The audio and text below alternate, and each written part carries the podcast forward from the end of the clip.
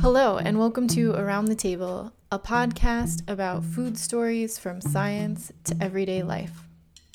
I'm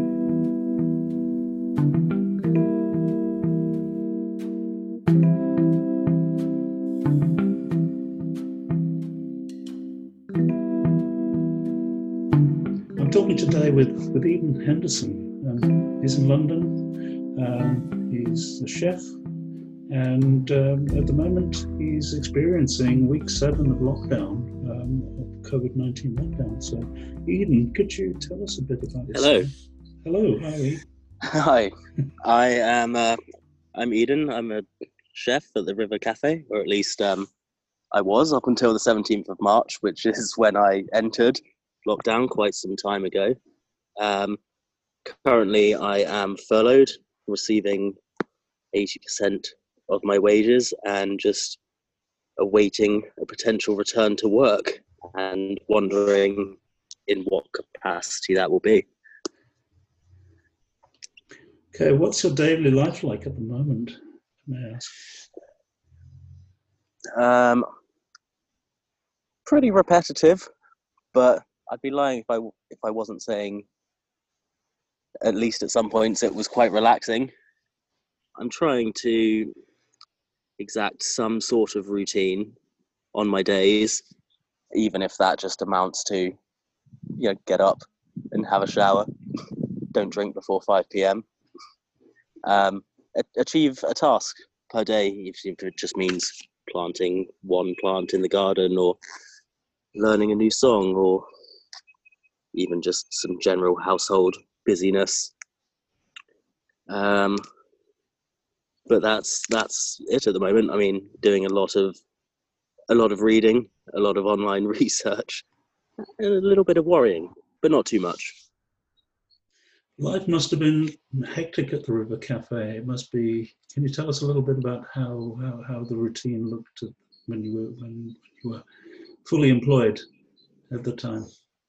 Right. So when I was fully employed, I was working uh, five five days a week between five and six shifts. So normally uh, four singles and one double shift. Um, and we were just heading into the the busiest point of the year, um, which normally we'd be doing about 200 covers for lunch and 200 covers for dinner. Um, so it was quite it was quite a hectic environment. But having been there for just over four years now, I felt like I was really really coming to terms with the job and rising the ranks and frankly was quite looking forward to this summer Well, the summer will, will happen maybe next year now. I don't know, but uh, yeah, Hopefully, it must be hugely yeah. frustrating to be sitting and, and waiting when you you you you you've got plot projects and ideas in place. yeah So, can you tell Um, me something about how you you know what how's your your eating changed since uh, uh, since lockdown? I'd, I'd say that the main difference for me in regards uh, to like how I cook and eat and purchase food is that we've been uh, there's three of us in our household at the moment currently on, currently on lockdown. Me my housemate and my housemate's partner um, who was sort of, sort of stranded with us.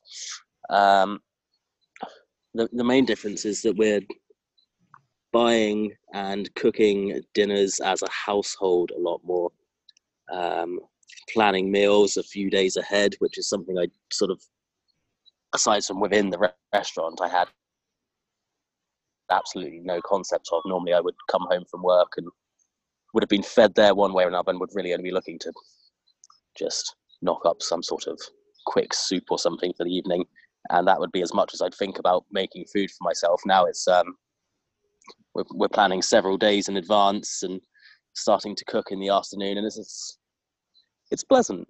it's it's a nice way to fill the time. So, are, are your housemates learning a lot from you, learning some tricks?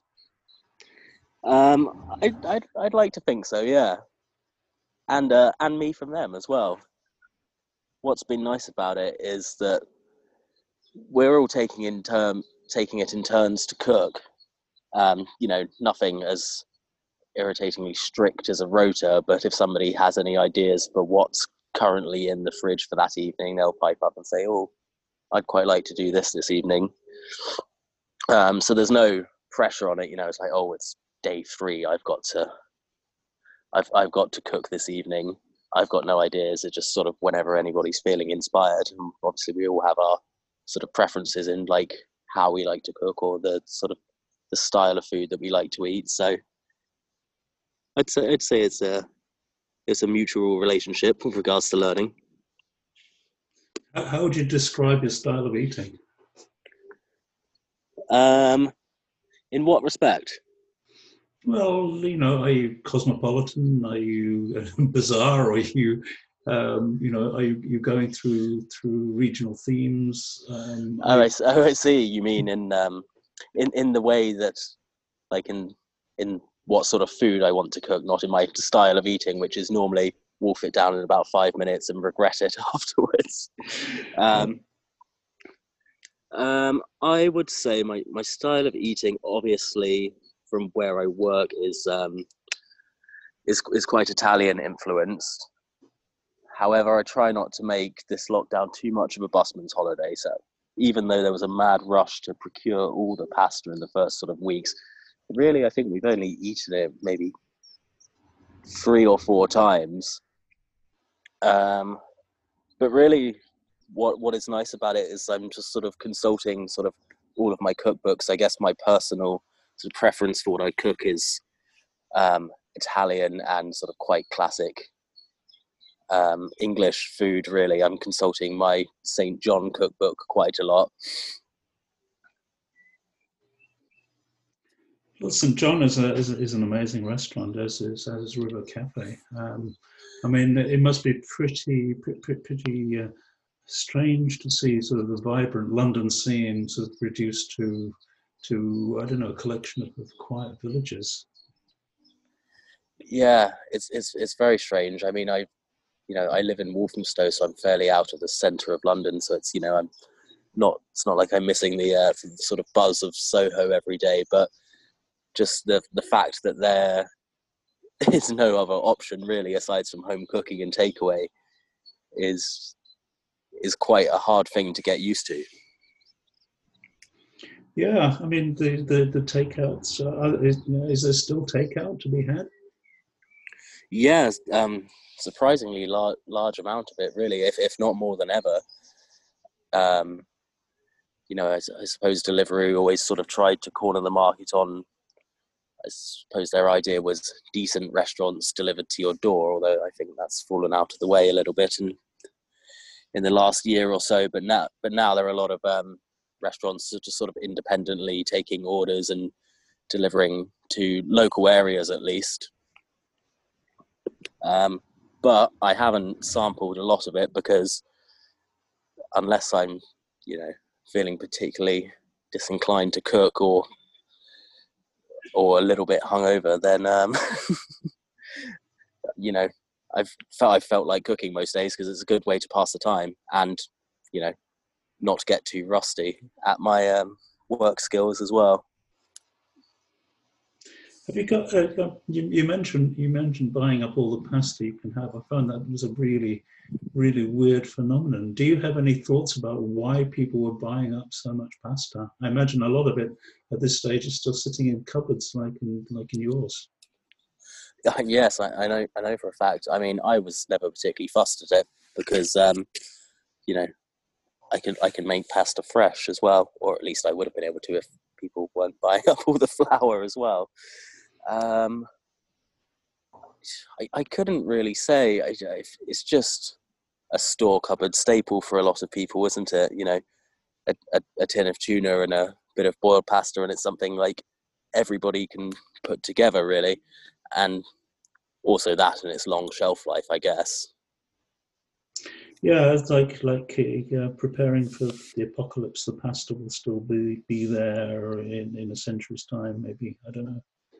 Yeah, I think there was so there was so much uncertainty at the at the beginning of the pandemic that you know I think people were stocking up for the apocalypse. It was the it was the tinned foods and the dry goods that were going, wasn't it? it wasn't the um, wasn't the sirloin steaks or the uh, tranches of turbot.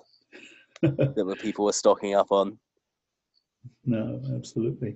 Um, Although I wish I had done that. Yeah, there's an element. You, is there an element of treating yourself at this stage, in however simple way that might be? Um, yeah, I find on some days I need. Uh, some days a little pick me up. Sometimes a rather large pick me up. you know, um, but I, I do treat myself every now and then, and normally how I do that is ordering some really good produce from um, a company that was, you know, doing wholesale before, you know, supplying to restaurants is now supplying to home.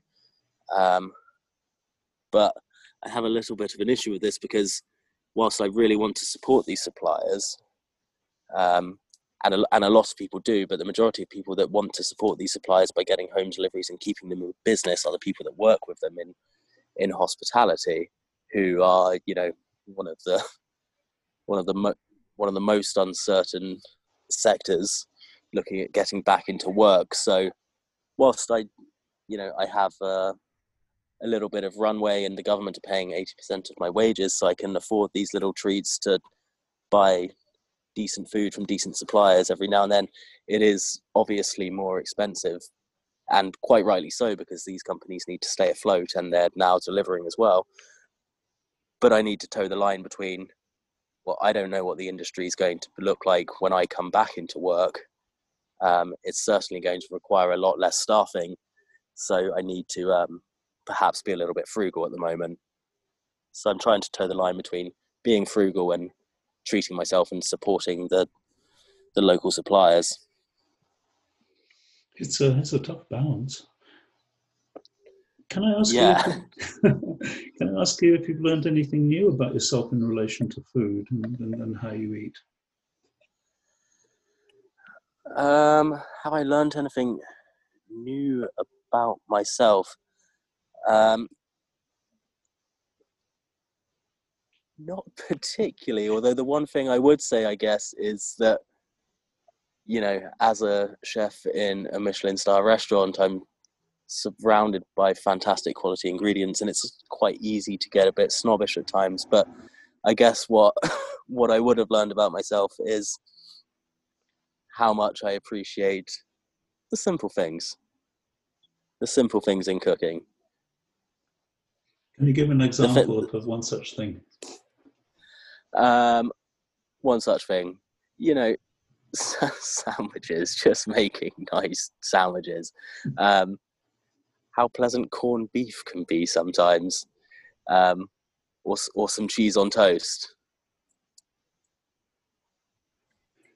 This is this is uh, this is this is quite enlightening, and, and um, you know, telling me a, a, a lot about it. I mean, do you think other chefs do the same way? Almost definitely, yes. I mean, a, you know, a lot of chefs will come clean on this in like interviews, and a lot of the ones you talk to as well will say after work some of the things they enjoy the most are you know like a dirty burger or cheese cheese on toast with some obscene topping you never would have thought before and never would have thought goes, but they love it. Um, so I imagine despite what is being projected on Instagram, because you know everybody's got an image to upkeep, a lot of chefs most likely are really, really digging the the simple stuff. Well, that's that's hugely encouraging. Um, Eden Henderson, thank you so much. No problem. It's good to talk to you.